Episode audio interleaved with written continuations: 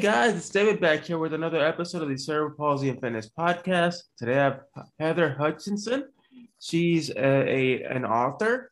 She she her book is called Holding On by Letting Go, and she's also a singer songwriter who was actually born blind. So welcome, Heather. Thank you. Thanks for having me.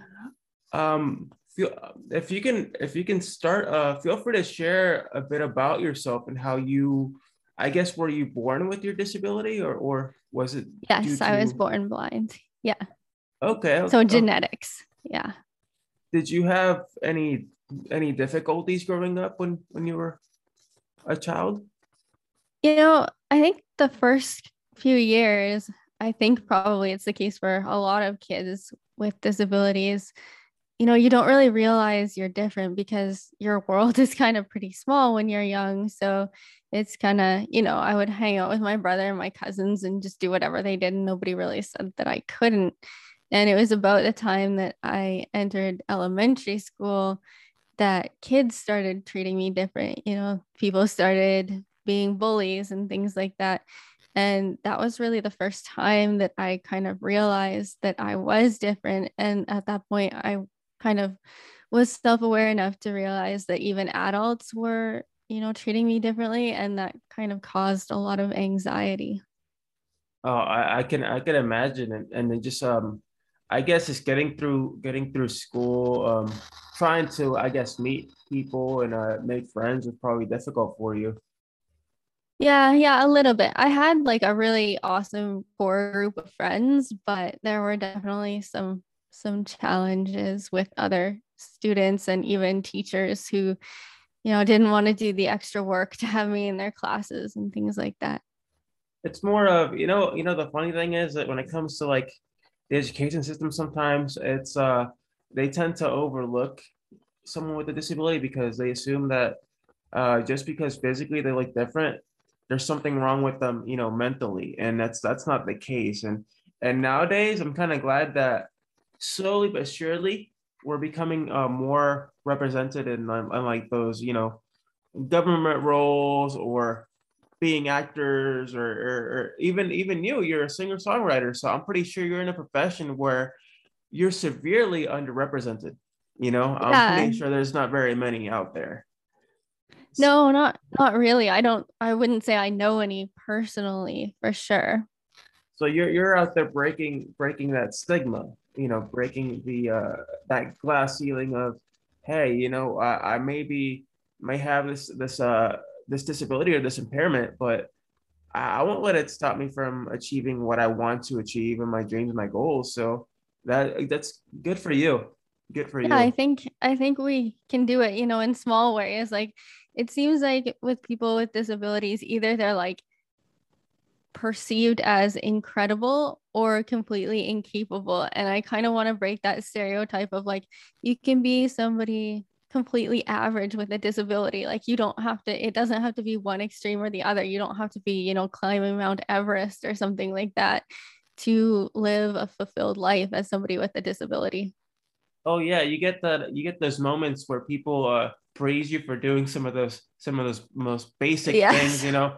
Go picking yes. up the mail, walking your dog, you know, going to work. It's yeah. Like, it's normal stuff. Why, why do we have to like over over praise it or, or, or, you know just it's normal stuff that we do every day as humans like yeah like, we don't need we don't need any of that you know yeah we're not out there to be an inspiration to people we're just out there trying to live our lives i, I mean I, I mean i get the i get i get how they use inspiration sometimes with just there's there's a time and a place for that you know mm-hmm. yes but then there's like like i said the normal stuff that we do every day shouldn't be, you know, shouldn't be acknowledged. It's just stuff that we do, you know?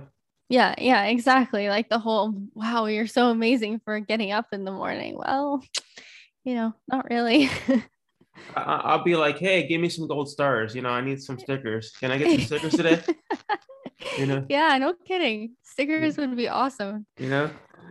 Yeah, yeah. I tend to uh I'm one of those people that if you give me like a, I guess, a snarky remark or something uh, regards to my disability, I tend to, to low key, you know, sa- savage, you know, be a low key savage, but in a good way. You know, I don't yeah, try to, yeah, you know, I try, I try to be funny. So yeah, I'm the same way. Like, I think it's pointless to get mad at people and be like, oh, how could you ask that? Or, you know, how insensitive. But it's kind of fun to uh, almost try and beat them at their own game a little bit.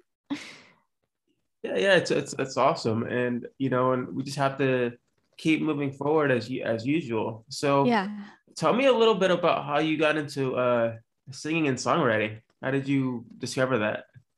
I think I was always super interested in singing and songwriting. When I was a little kid, I had like one of those giant tape recorders that weighed like 10 pounds, and I would carry it everywhere with me and just write songs and stories and dictate, you know, thoughts and all of that kind of thing. And as I kind of moved into my teen years and I was feeling more isolated, I turned to the piano and songwriting as a way to kind of sort through my own thoughts. And then I was in a regional talent competition, and one of the judges on the panel for the finals actually came up to me after the show and said, You know, I'm a producer. We should look at doing some of your music. And I didn't really think that anything would actually come of it. But then three weeks later, I was in the recording studio, which was crazy because I was 15 at the time. So, you know, going from the high school band room to the recording studio in such a short amount of time was crazy. But it was really cool because then as I got out there more, as people listened to my music, as I met people at my shows and they'd be like, oh, you know, this thing happened to me and this song really helped me, or I can totally relate to this song because of because of this thing that I went through then it's kind of like that human connection, right? Like, right. You know, I'm writing these songs because I'm feeling these, I'm feeling alone or whatever emotion, and other people are feeling that too. So it was really that kind of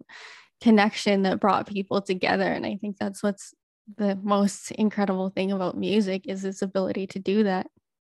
That's awesome. have you been uh, featured anywhere that uh, that's been pretty prominent as far as your music? Um, yeah, I've done, you know, a lot of shows, a lot of um, TV, radio appearances um, for song or for performing, like singing songs and being interviewed and stuff. And it's been kind of challenging because of COVID. So there hasn't been a lot going on. Um, my last album won an award for uh, pop recording of the year so yeah it's awesome. been it's been really good it's been quiet because of covid but i have done in the past quite a bit of of performing like that in in a lot of really cool places in in all the way from north america to south america so.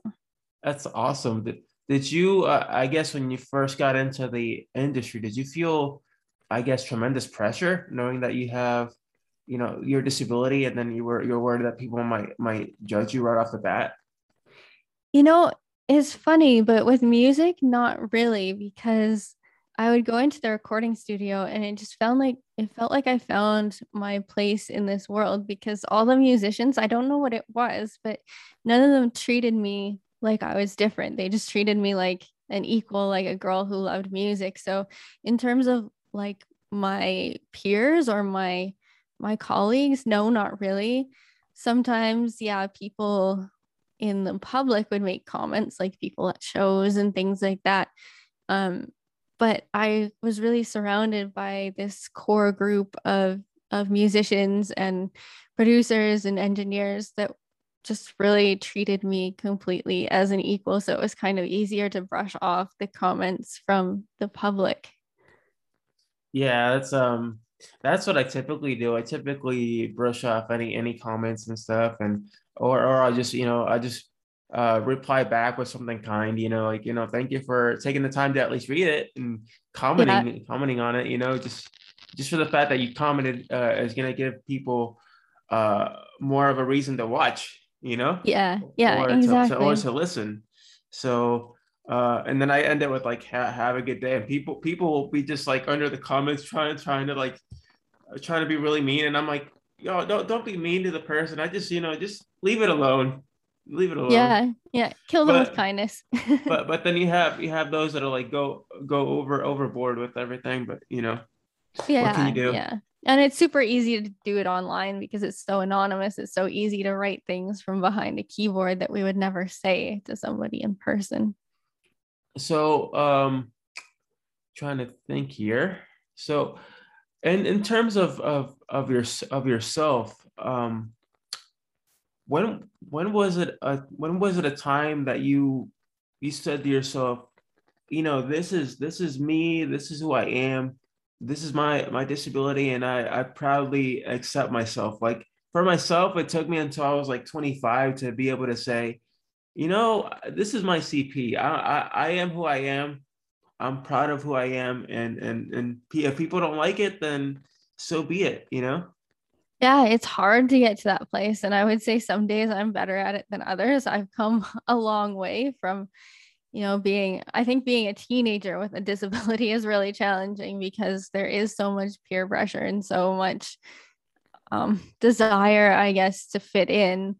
And you know people are kind of teenagers are mean so they're kind of calling into question well you know you can't do this with us because you have a disability or whatever. So i think yeah, yeah it kind of took me as well into adulthood.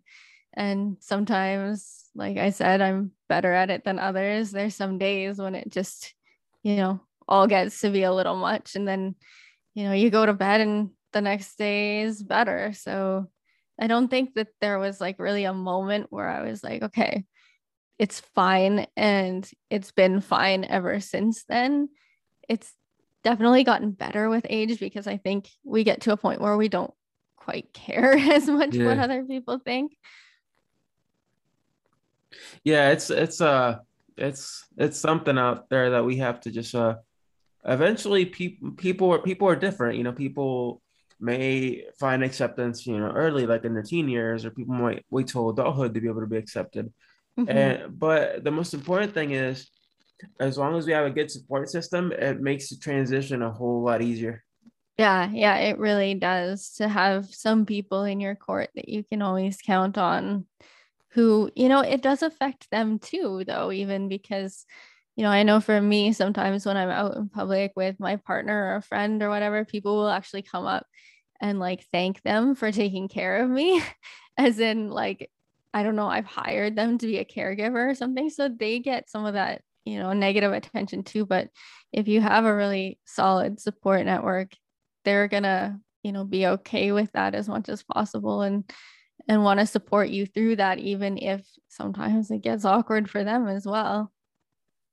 Yeah, you know, it's uh, it's it's one of those things that you have to kind of uh, overlook and just know because I deal I deal with a lot. I deal with kids too because I'm a I'm a youth advocate. So because it's funny because I know both sides pretty well because yeah. I know I know there's there's one mode you have to deal when it comes to kids, which is like you're educating them and then when it comes to adults, it's completely different because adults tend to be harsher than kids. I mean, I get kids.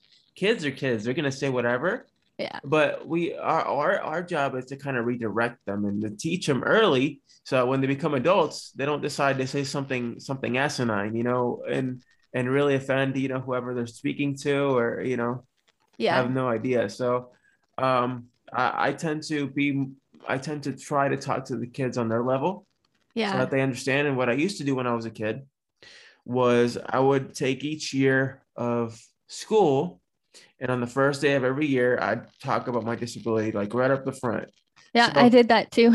so, that, so that so that way during during the school year, um, the I guess the impact of like bullying and just feeling like you're yeah. by yourself was a whole lot less. Yeah, yeah. And some kids will get it and unfortunately some won't, but you definitely yeah, it's good I think as a kid to learn early to advocate your, for yourself in that way and to, you know, do those presentations and be like, yeah, this is me. Ask whatever you want to ask and then let's move on.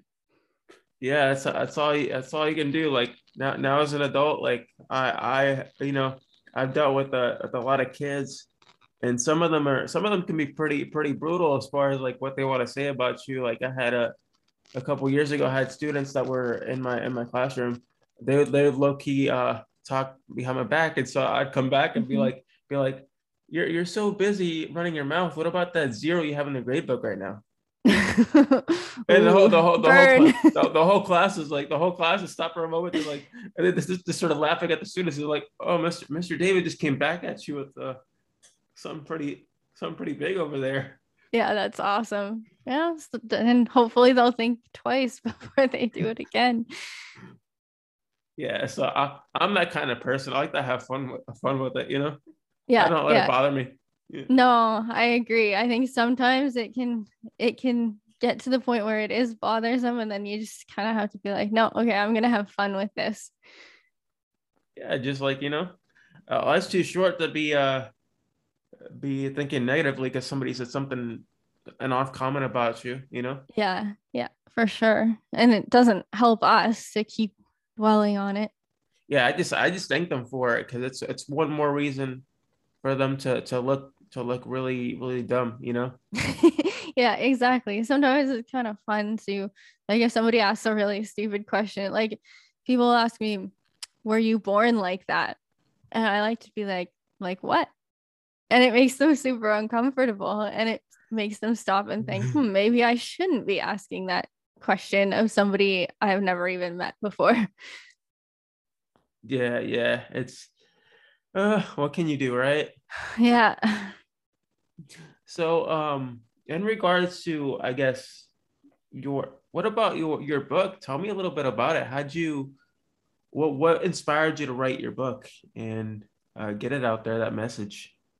Yeah, so my book kind of chronicles my life as a blind person in Canada and Latin America. And there's kind of this parallel theme of the struggles I've had with my mental health since I was really young, which ultimately culminated in me being hospitalized for psychiatric care at the beginning of the COVID 19 pandemic, which was, you know, kind of challenging because of all the things that were going on in the hospital at the same time. You know, there were no visitors allowed, there were extra precautions and protocols and things like that.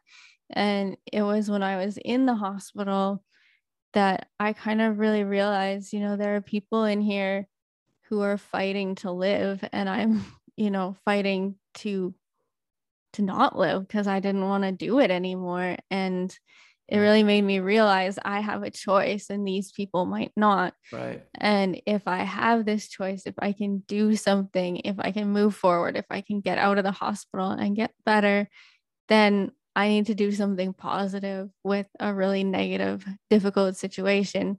And you know, the the thought for me of somebody else going through what I went through was honestly the most painful part of what I went through. So I thought if I can write this story and it helps one person to not go through this, then it's totally worth, you know, fighting to to get better and to get out of here so I can tell my story.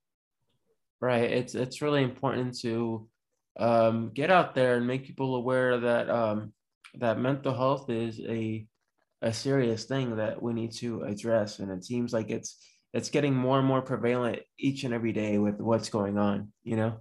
Yeah, yeah, which is really great. And I think people are, you know, with social media, people are talking about it a little bit more. Um, I would like to see people talk about it more in depth because I think when people are really going through it, sometimes the social media posts can actually be even more isolating because people are just like, oh, you know, I went through this thing, but but I'm all better now. And as somebody, when you're actually going through it, it's kind of like, okay, well, good for them. But but what does that actually look like? Like sometimes I think right. sharing our own darkness can actually be the light that guides somebody else through theirs. So instead of glossing over it, you know, really tell people what it was like. Yeah, and and and it, it also you have to think that a lot of people think mental health is just they think it's just a phase. You know, like oh oh, like you, mm-hmm. you're you're sad about something. Okay, yeah. just just move on. Uh, uh, that man up, or or or you know, mm-hmm. just don't be upset anymore. It's it's nothing to deal. It's nothing to, no no big deal. You know, I'm like, I'm like, it's no big deal to you, but to somebody yeah. else it might be. You know? Yeah, exactly. And I think when we're kids, that's I hope it's changing. But when I was growing up, it was totally just this like, oh, she'll grow out of it. It's just a phase kind of thing. And instead of giving the kids the treatment that they need, they just hope that they'll grow out of it. And when they don't, the mental health struggles just become all the more difficult to treat the older you get. So I think it's really important to take that seriously when kids are young and, and get them into treatment, get them the help they need so that they're not dealing with this into adulthood. Right. I, I totally I totally agree with you on that. It's it's uh, really important that we we should address it, especially with our with our gener the generation now is coming up, because now with social media, uh, I feel like dealing with mental health and mental health in general has gotten a lot worse. Yeah. You know, it's gotten way worse. Because now now kids are have they have easier access to to, to everything, to, to to videos, to to to to screenshots, to uh even bullying. You know, mm-hmm. even bullying their their their whoever they're bullying, it's it's so easy now. It's, yeah, it's, cyberbullying. It's, yeah. horrible. Yeah. Yeah. Yeah. And even, you know, the amount of time they spend on Instagram looking at these perfect, perfectly curated lives that are, just aren't real. But these kids are seeing that and thinking, well, why is my life not like that? But the truth is, nobody's life is like that. They've just done a really good job of, you know, presenting this image, this brand to people that they have the perfect life and that you know they look perfect they put all these filters on and these young kids are going well my life's not like that. There must be something wrong with me.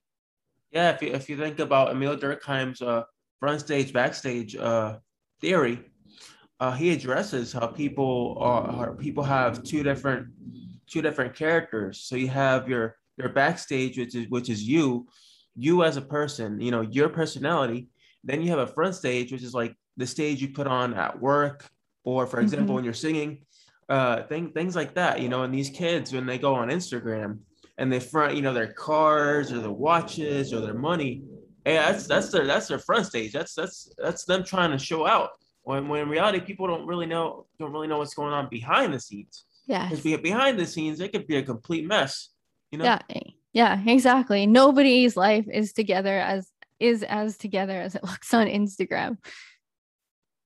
So yeah, I mean it's it's uh it's incredible, and I hope uh down the line there'd be more people advocating out there for for mental health. Like right now, I'm I'm recently I just recently got signed to a uh to to Titan Fitness a fitness ambassadorship. So I'm actually a fitness ambassador for the company, and oh, they awesome. actually they actually help promote mental health awareness. That's why I, that's why I kind of signed with them. Yeah, because of what they're doing with the with the brand itself. Yeah, that's awesome. It's just so important. We need to be seeing it and hearing about it from all sides. So I think it's really important when when brands kind of take that on. Yeah, we need we need more of that for sure. Um where where can we find like more information about about you, your your book and and about you in general? You can visit my website at www.heather-hutchison.com, H U T C H I S O N. And on there, there's links to all my social media. I'm on Facebook, Instagram, Twitter, YouTube. Uh, there's links to my music on Spotify, Apple Music, basically anywhere you listen to music. And my book is on there as well. There's links to Amazon, uh, Audible. It's an audiobook as well. It's available in print, ebook, and audiobook. And yeah, there's just more more information about me on on my websites and on social media. So it would be great to connect. Awesome. So I'll definitely uh, share all that when the episode's released. Um, and I definitely had a had a blast having you on today. Learn, Thank you so much. You and your journey. Thanks and, for um, having me. Yeah, and to kind of end the episode, what what kind of advice would you give uh, those that are dealing with, uh, I guess, uh, mental mental health uh, mental health situations right now that are going through some tough times? Yeah, I think it's important not to offer empty platitudes like, oh, cheer up, tomorrow's another day. It's not that big a deal. Because I know when I was going through it, people would say that to me, and that would be the exact moment that I would stop listening to them because I'd be like, you just don't get it.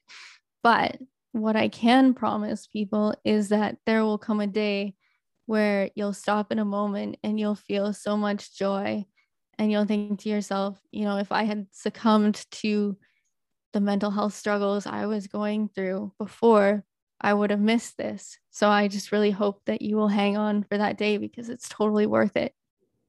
That that is that is an awesome message. I, I completely agree with you, and um, I hope they I hope a lot of people listen to this and they think you know it, life life isn't life isn't something to throw away. It's something really precious and and with and as long as I have a great support system and people out there to help me, I'll be able to make it through anything.